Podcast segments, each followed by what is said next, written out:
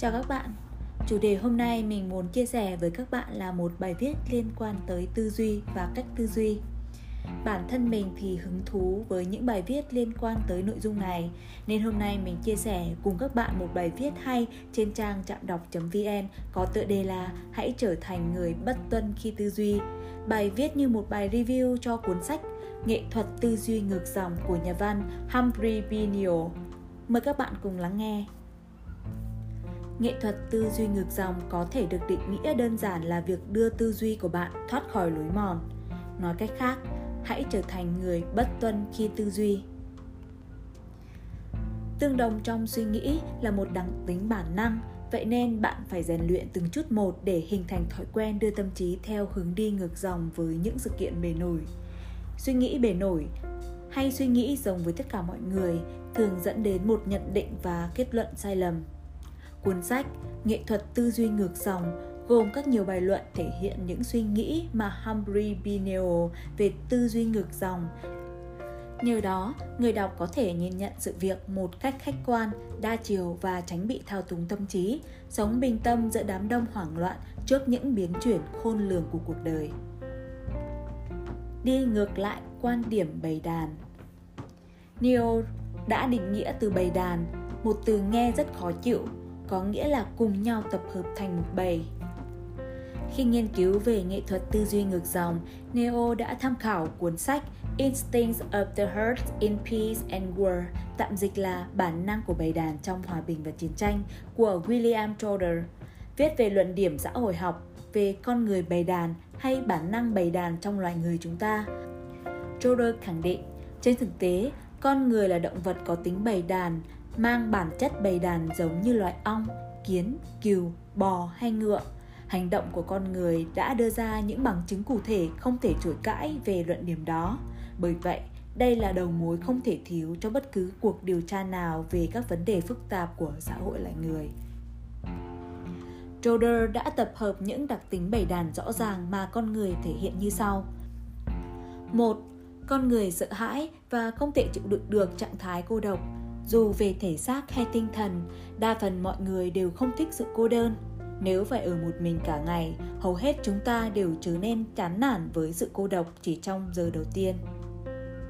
2. Con người nhạy cảm với âm thanh của bầy đàn hơn bất kỳ sự tác động nào khác. Đó là nguyên lý đi theo đám đông. 3. Con người phải chịu đựng sự giận dữ của bầy đàn trong bạo lực và cơn hoảng loạn những cơn hoảng loạn về kinh tế cũng phản ánh đặc tính này. 4. Con người đặc biệt nhạy cảm với sự lãnh đạo. Có người sẽ nghĩ đến Hitler hay Napoleon, nhưng sử sách còn có vô số câu chuyện về các lãnh đạo đám đông. 5. Quan hệ của một người với đồng loại phụ thuộc vào việc người đó có được công nhận là thành viên thuộc bầy đó hay không ở đây chúng ta bàn về lý do tâm lý cho các cuộc chiến đại chúng, lĩnh vực nhân sự hiện đại và khoa học mới về quan hệ con người trong công nghiệp. Nếu thói quen tư duy ngược dòng chẳng làm gì khác ngoài dạy chúng ta cách phát triển nguồn lực của chính mình và yêu thích việc đôi khi bị cô đơn thì nó thực sự có ích bởi khi cô đơn chúng ta có thói quen suy nghĩ thực sự về một chủ đề cho trước thay vì dùng lợi lẽ của người khác để nói về nó nếu học được cách tư duy chúng ta có thể gia nhập nhóm thiểu số. Để tìm ra các tư duy, hãy đưa ra các khẳng định nổi bật và cho phép trí óc giả soát lại toàn bộ các sự đối lập và lựa chọn khác mà bạn có thể nghĩ ra. Đó gọi là sự trầm ngâm hay nghiền ngẫm. Tâm lý đám đông và các chiến dịch. Chiến dịch tranh cử của Đảng Cộng Hòa năm 1952 bao gồm tất cả các mánh khóe để dẫn dắt và làm mê muội đám đông. Ứng viên này làm dùng beng lên để tạo sự chú ý, ứng viên kia gia tăng tầm ảnh hưởng bằng việc lôi kéo cảm xúc qua các tác động kích hoạt, viễn cảnh và sự truyền lan. Các nhà nghiên cứu tâm lý đám đông biết rằng cử tri thông thường chẳng mấy bận tâm đến các vấn đề cơ bản liên quan đến ứng viên hay cương lĩnh chính trị của mình. Họ chấp nhận điều họ cảm nhận được. Nguồn lực của các tác động kích hoạt và sự truyền lan tạo ra hình ảnh trong tâm trí họ sự bí ẩn là một công cụ toàn năng, đừng nói gì và hứa với họ mọi thứ. Một chuyên gia chính trị khuyên. Và trên hết, đừng giải thích với cử tri, hãy khẳng định nhưng không giải thích. nhắc lại điều bạn sẽ làm cho họ nhưng không bao giờ tranh luận. Đầu năm 1952, những nguyên tắc thu phục đám đông đã giúp tướng Eisenhower tạo ra cú đột phá ở tận Paris, nhưng ông vẫn giữ được sức quyến rũ và sự mê hoặc của mình trong cuộc tranh cử. Những người ủng hộ ông ở quê nhà đã tác động đến cảm xúc của người dân Mỹ bằng cách liên tục nhấn mạnh những khẩu hiệu nhà lãnh đạo, quần chúng, chị X mới có thể chiến thắng. Để tránh các cuộc tranh cãi, họ đánh vào sự dung cảm, đẩy thượng nghị sĩ Taft quá cố vào một tình thế khó khăn nhằm chiếm được lòng tin của người dân. Khẩu hiệu ngớ ngẩn tôi thích X đã cho thấy cách nội dung tuyên truyền được thấm nhuần đến cả một đứa trẻ. Tôi thích X và như vậy là đủ, bạn còn muốn gì hơn nữa? Thực sự rất đơn giản, có đánh bại và dễ lan tỏa. Trong bài viết trên Industrial Bulletin được tổ chức nghiên cứu nổi tiếng Arthur D. Little Inc. công bố một số thí nghiệm gần đây đã được nhắc đến. Bài viết đó đã bình luận rằng áp lực xã hội thường tạo ra sự tuân theo. Các quyết định của cá nhân bị ảnh hưởng bởi môi trường hay áp lực nhóm hoặc nội dung tuyên truyền, tùy từng thời điểm và cách gọi của những người khác nhau. Các thí nghiệm đó như sau: 7 đến 9 thanh niên so sánh bằng mắt thường chiều dài của các đường kẻ đen dọc trên hai tấm thẻ trắng rộng.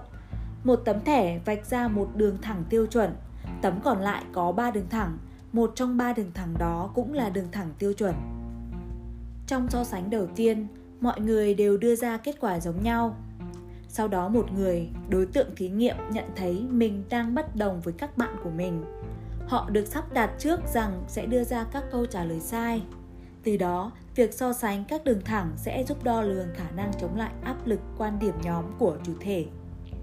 Đặt lên bàn cân bằng chứng của cảm nhận của anh ta với quan điểm nhóm, chủ thể đã công khai quan điểm của mình ngay trước mặt các quan điểm của số đông theo hướng ngược lại. Vị thế của số đông thường xuyên sai một cách có chủ đích. Trong 18 thử nghiệm với mỗi loại thí nghiệm, số đông đưa ra 12 câu trả lời sai.